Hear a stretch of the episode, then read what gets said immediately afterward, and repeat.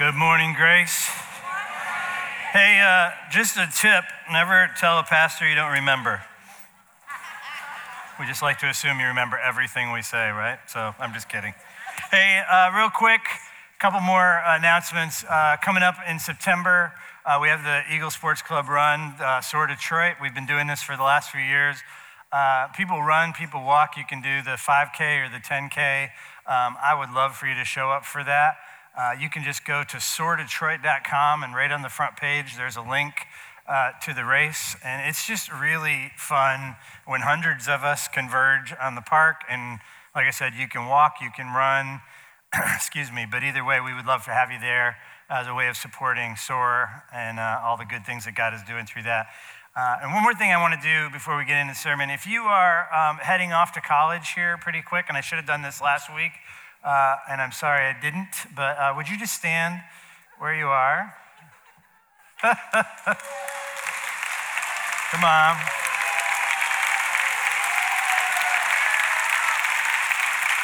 So, um, stay standing, stay standing.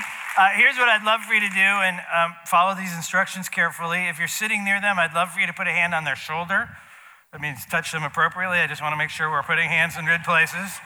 Uh, and we're going to just pray for God's blessing over them. So, Lord, uh, for those that are here and those that have already gone, I think of uh, our friends that have already taken off, and some of them are coming to my, my mind right now. And I just I pray for them. I pray that as they head back to college, that you would um, just guard them, that you would protect them, that you would put a hedge of protection around them. I pray that they would make great choices for the freshmen that are heading off. I pray that they wouldn't get sucked into that culture of partying and doing the things that are just going to bring uh, heartache into their lives, that they would just walk true with you. I pray that they would find a good community wherever the school is that they're going to, where they can have friends who are, are walking out their faith and can encourage them. I just pray Lord, that you would take them from this place and protect them and guide them and direct them. Thank you uh, for each young person standing up in this room. We just pray uh, that your blessing would be over them. In Jesus' name, amen. We love you guys. Hey, uh, for the last few years in August, we've uh, purposefully uh, taken a, a, break away from what would be our typical series, and we do something we just call passages. And the idea is the whoever the teaching pastor is that week can just teach whatever passage uh, God has been stirring in their hearts. It's a good chance for us because. Uh, sometimes God's been giving us something for a while, and it just gives us a, an opportunity to teach that particular uh, topic or that particular passage uh, that God has for us. And the passage that I'm teaching this morning is actually a story. And it's a story that's probably pretty familiar to, to a lot of you anyway. You're gonna, you're gonna know the story, you're gonna have, have heard the story, but I'm convinced, and even more convinced now that I sat through that worship service, that it is a story that God has specifically uh, desired for us to hear and to learn and to absorb some things from this morning. So grab your Bibles, turn to Mark, the Gospel of Mark. Right at the beginning of the New Testament. Turn to chapter 4. If you don't have a Bible, there's one under your seat. We encourage you to bring your Bible, bring your electronic reader, bring whatever you use at home when you do your 15 minutes with God, uh, and make notes in there, but just make that uh, something that you're bringing along. So grab your Bibles, Mark chapter 4. We want to encourage you to check in on social media, Facebook, whatever you use. As a matter of fact, um, I didn't know I was going to say this, but if we can get 100 people to check in on Facebook, I'll give 500 bucks out of my own pocket to the run. So if 100 of you take a minute and say, I'm at Grace Community Church, ah, Joel's doing it. He's going for 100. Yeah, okay, there's two. All right, if we get 100, I'll give 500 bucks to the run out of my own pocket. So just check in at Grace and let them know that you're here. Let people out there know that God's doing something cool in here. Okay, so this uh, particular event in the Gospel of Mark takes place after a long day of ministry.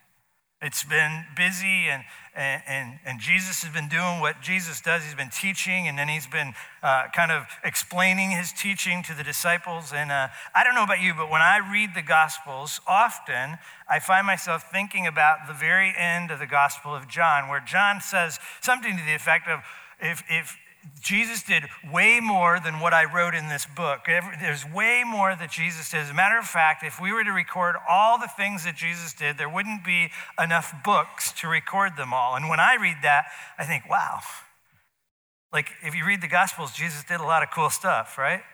But it's just a little segment of all of the things that Jesus did. And so I say all that to say because uh, this passage, we see the disciples and we see Jesus after a long day of work, even more busy than what this passage probably is telling us. And what we see is they're tired and they're weary from a long day of work. And that's a good place for us to begin, maybe to settle into the story, because my guess is, although I don't know how after that worship set, some of you walked in the door tired and weary.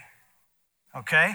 So, Mark 4, we're going to start in verse 35. Mark 4 35. It says, On that day, when evening had come, and so when I mean that day, he's just talking about after all of this ministry, he, being Jesus, said to them, Let us go across to the other side. And leaving the crowd, they took him with them in the boat, just as he was. And other boats were with him. And a great windstorm arose, and the waves were breaking onto the boat, so that the boat was already filling. But he was in the stern asleep on a cushion. And they awoke him and said, Teacher, don't you care that we're perishing? And he awoke and he rebuked the wind and said to the sea, Peace be still. And the wind ceased, and there was a great calm. And he said to them, Why are you so afraid? Have you still no faith? And they were filled with great fear and said to one another, Who then is this that even the wind and the sea obey him?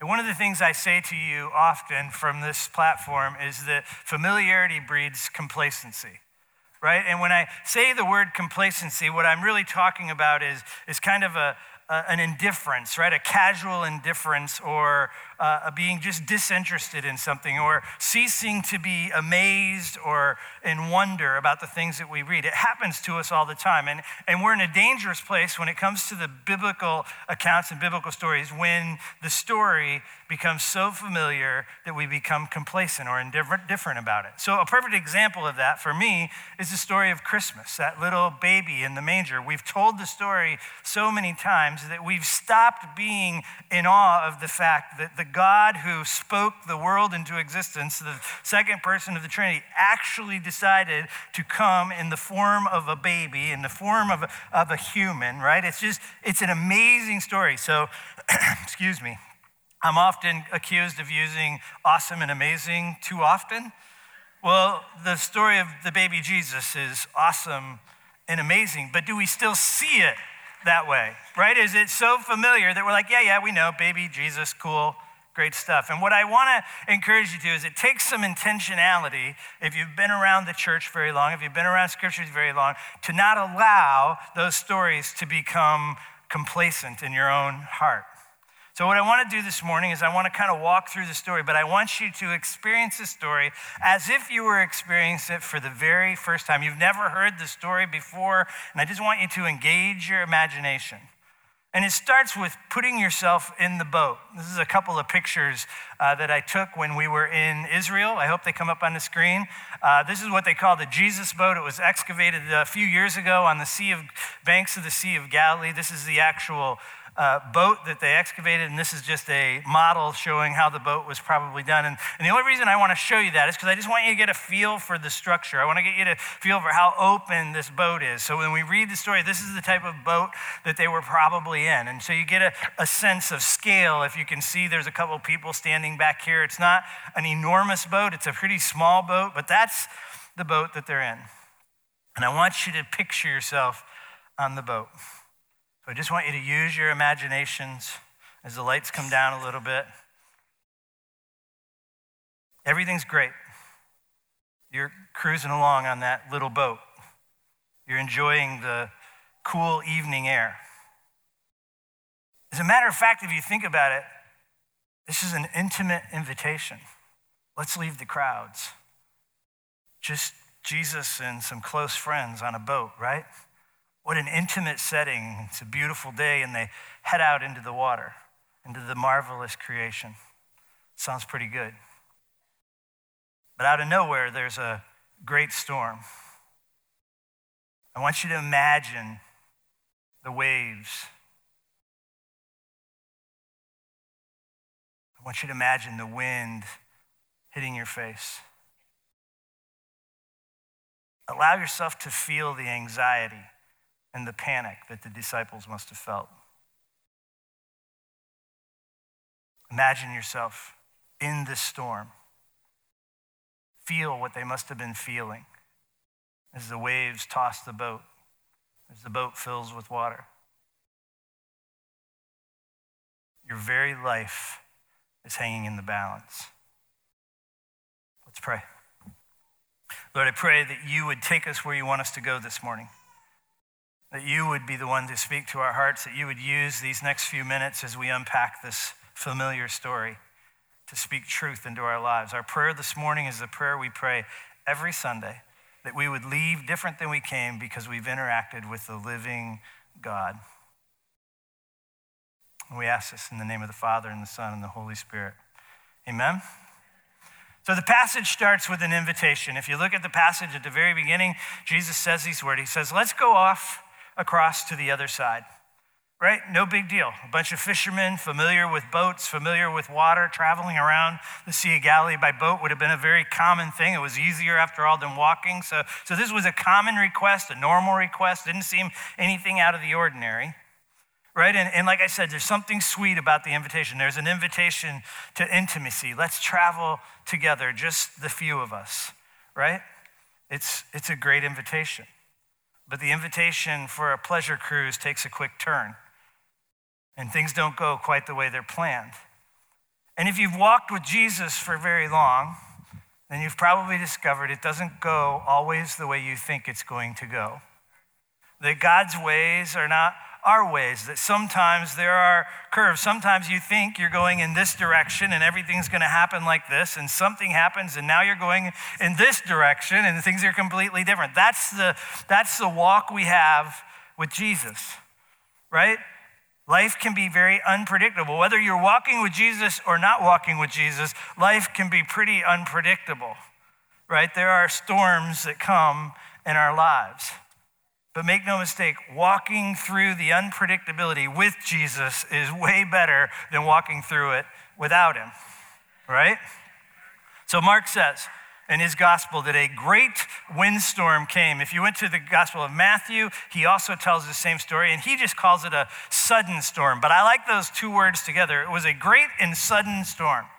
One of the things that I learned when we were in Israel that, that was interesting to me is if you go to the Sea of Galilee, it sits in a valley. It's literally surrounded all the way around by pretty high hills. And, and the, the way the topography is, you really can't see into the horizon. And as a fisherman and a guy who loves to be out on the water, I have learned to see the storms coming. We could be on Lake St. Clair or Lake Michigan or when we're in Florida. You can see those dark clouds. You can see something's coming. We need to get out of the way. We need to get into shore. But in the Sea Sea of Galilee, you're not going to see very far off. So the storms commonly would come over the mountain and they would be there. There would be no warning. So it's a sudden and it's a great storm. And this story, in many ways, is our stories. You don't have to be out on the water in a small boat to experience a storm. You don't have to be outside even to experience a storm. Sudden, unexpected storms are just a reality of life in a fallen world, right? A bad diagnosis comes out of the blues, a car accident, right?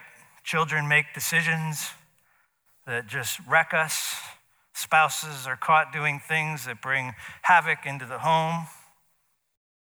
Right? One author I read this week said you're either heading into a storm, experience a storm, or you're going towards a storm right? That that's the reality of, of life in a fallen world, that the storms are gonna, gonna rage, they're gonna come, right? Regardless of what happens.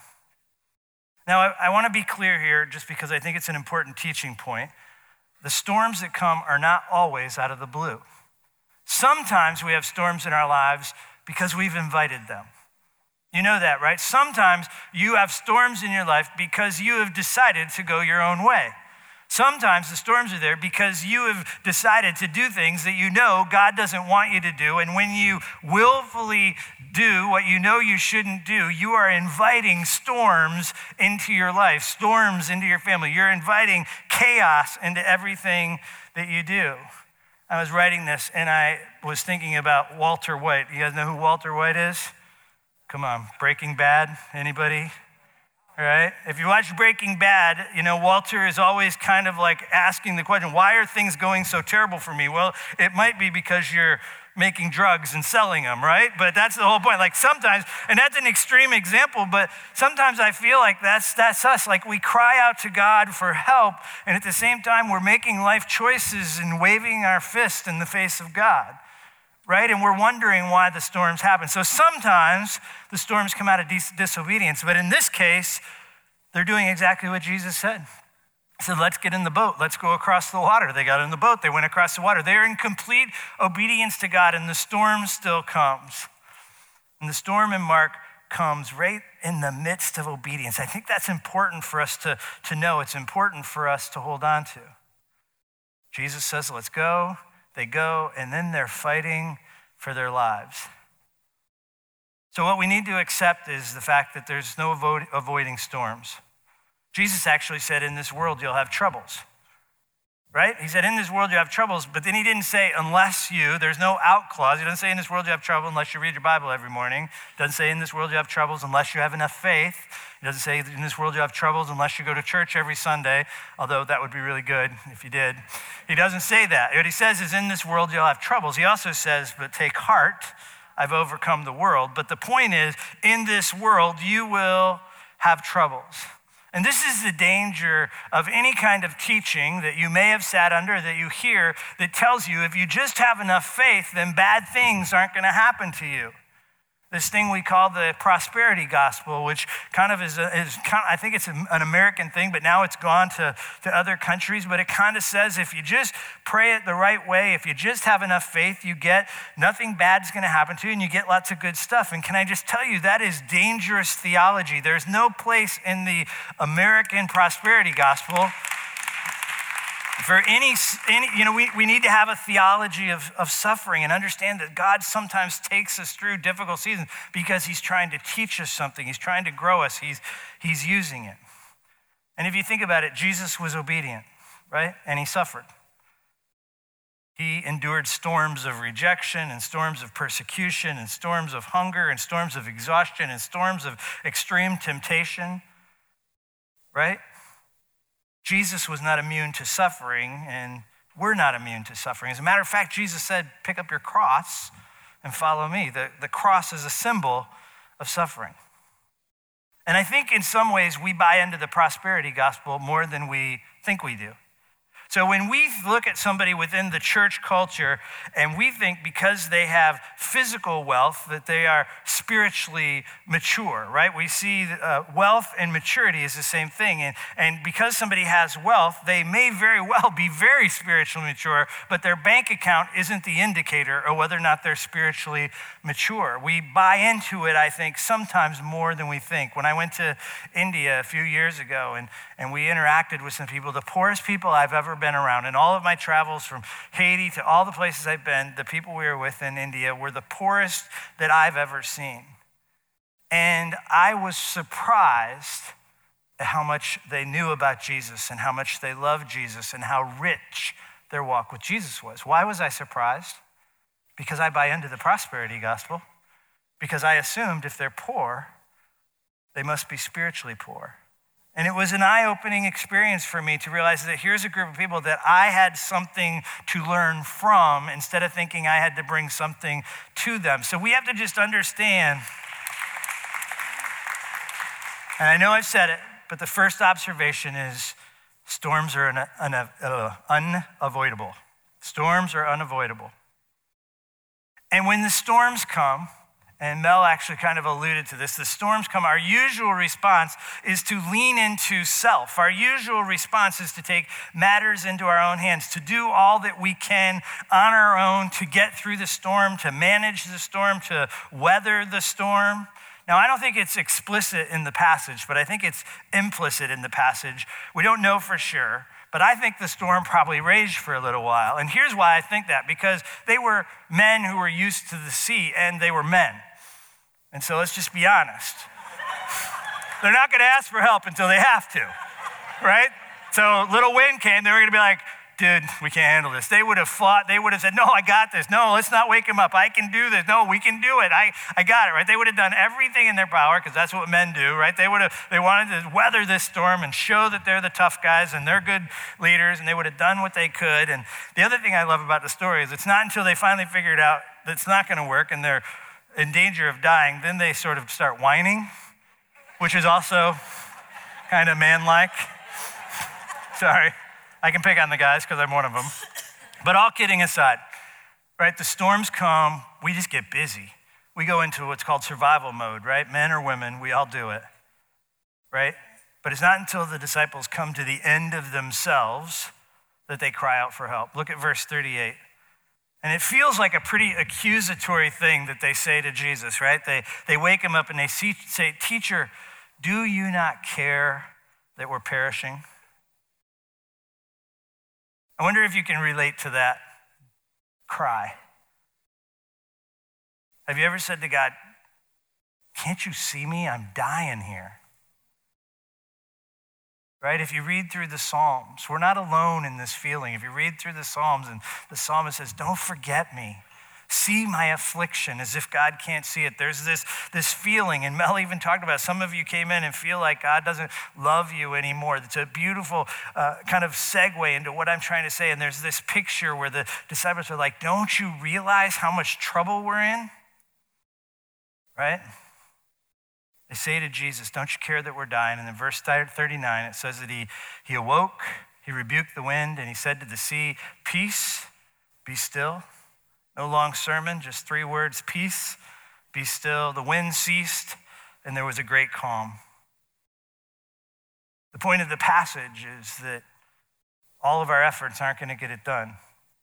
Until we cry out to Jesus, nothing's really going to change. The storms are unavoidable, and Jesus is our only hope. Jesus is the answer to every problem you're facing, is what God has told us. But here's the deal, and this is so important. This is not a story about the storms that rage out there. It's a story about the storms that rage in here. Because it's a, really a contrast of two different groups of people or one person in a group of people. It's a contrast between the disciples who were on the boat, who were experiencing the storm, and were afraid for their lives. There's two words, fear, in there. It says, Why are you so afraid? And then later it says that they feared God. Those are two different words. The first one is kind of cowardly or, or, or, or, um, yeah, cowardly would be the best word for it. So, so they're afraid, they're, they're, they're, they're loaded with fear, right? But, but here's the deal they're experiencing the exact same storm that Jesus is experiencing. What's he doing? He's sleeping. Right? And there's no better picture of being relaxed, of being uh, comfortable in the midst of a storm than being able to take a nap and rest. The question that I would ask you is, is how many are you, of you are losing sleep because of the storm that rages in here. Right? How many nights do you spend awake? So uh, I, I know I say this to you all the time, but God always makes me live through my sermons. It's really annoying. Um, so my daughter, Casey, I don't know if you guys know this, she uh, decided to go to Serbia to serve in a refugee camp with a non Christian NGO. Uh, and so she's there now, and she arrived, and on a Friday, she sent me a text, uh, unfortunately with pictures too, and said, um, Well, it's pretty rough here. Uh, it's actually, she said, it's a pigsty. The door doesn't work. We have to climb into the house through a window. There's beer bottles and cigarette butts everywhere. It kind of smells like marijuana. And there's a whole lot of us all living in one big room. Now, being the dad that I am, I'm ready to book a flight, fly there, mount the door, clean the. I don't know what I was going to do, but but right, it's like somebody punched me in the gut. Well, that's where she had to spend that night, right? So this is Friday, and look, I didn't sleep very well Friday night. My baby's sleeping with a bunch of people who she doesn't describe very well, right? But all of a sudden, there's a storm that's raging. So I'm laying in bed trying to calm things, and I have a good friend who's very. Do you have any direct friends? Right, friends who will say what they need to say to you. If you don't, you need to find a direct friend. But I have one who I shouldn't name his name, but his name is Bryce Gray. And uh, I was talking to Bryce at one point a while back about not being able to sleep because of all the stuff that was going on. And he just said, How come you can't sleep? Don't you trust God? Right? It's, he was right. He's 100% right. And the point is so as I laid there in bed, I had to just kind of give Casey back to God. I said, You love her more than I do, God. You're going to protect her more than I am. You're right?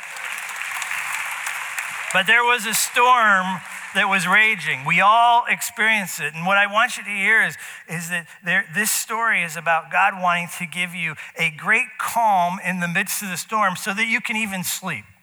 This is way better than any pill or warm milk or whatever you use to settle your spirit so that you can sleep. This is a story about God bringing his peace to us amidst the storm.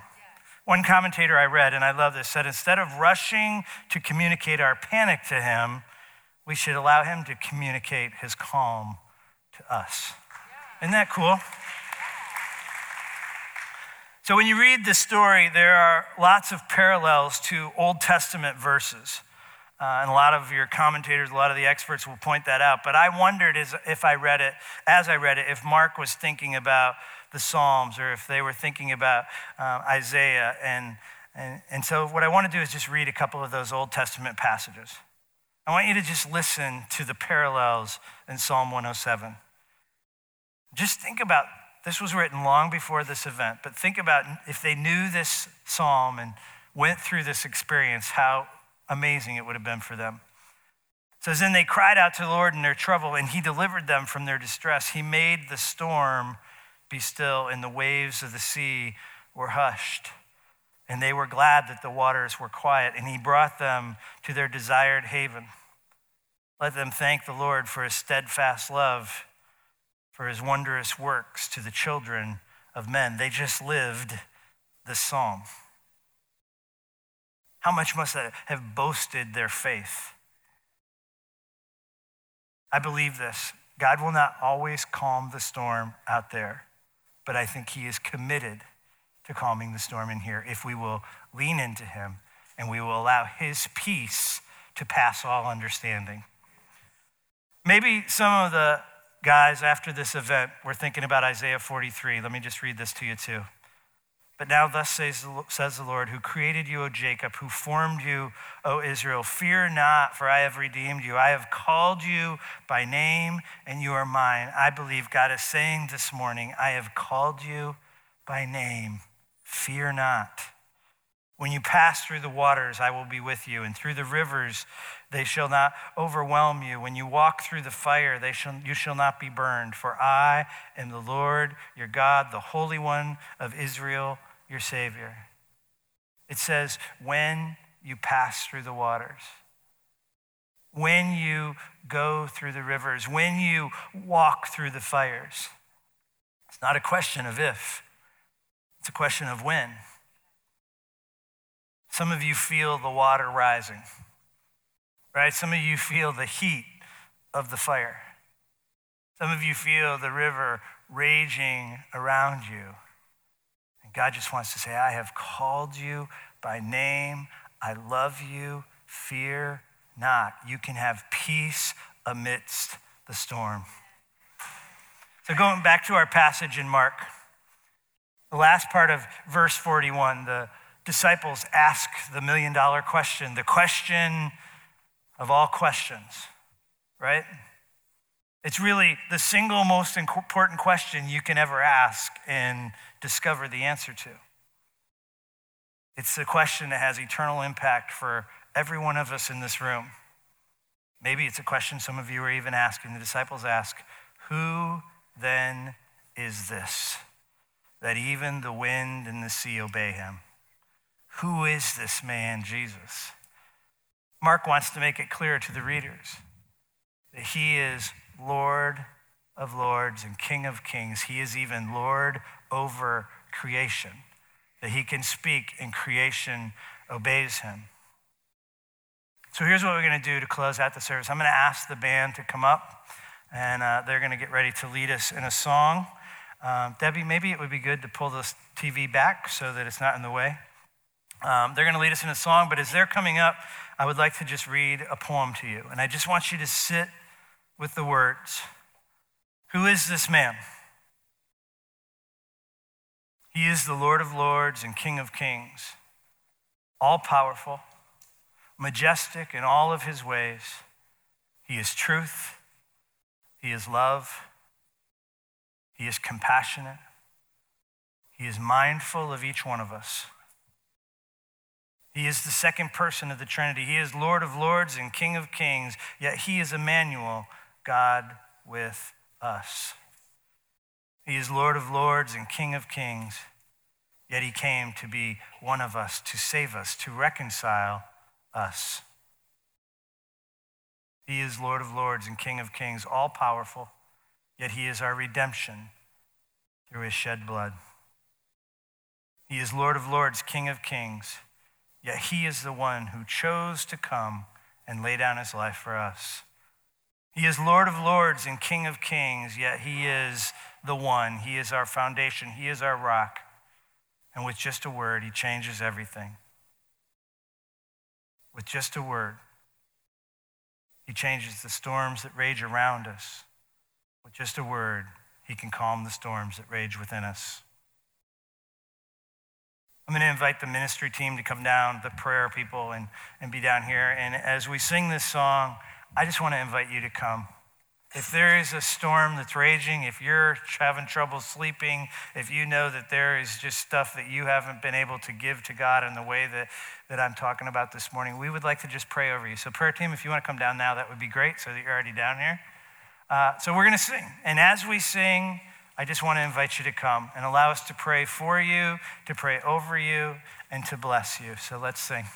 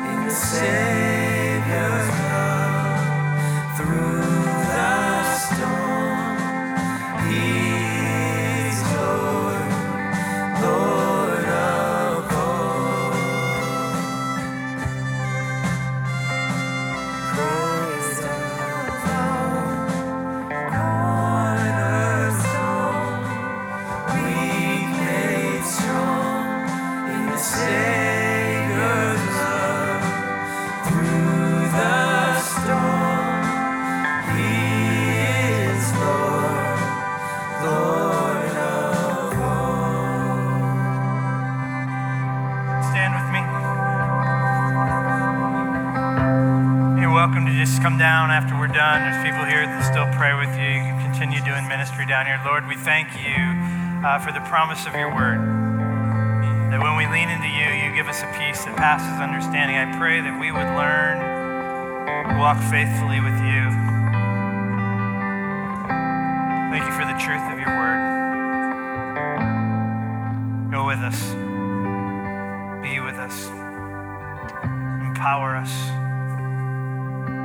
Joy of the Lord be our strength. In Jesus' name, amen. Bless you. If you want to just kind of go out quietly and then meet in the lobby and talk, that would be great. Those of you who want prayer, we'd love to continue praying with you.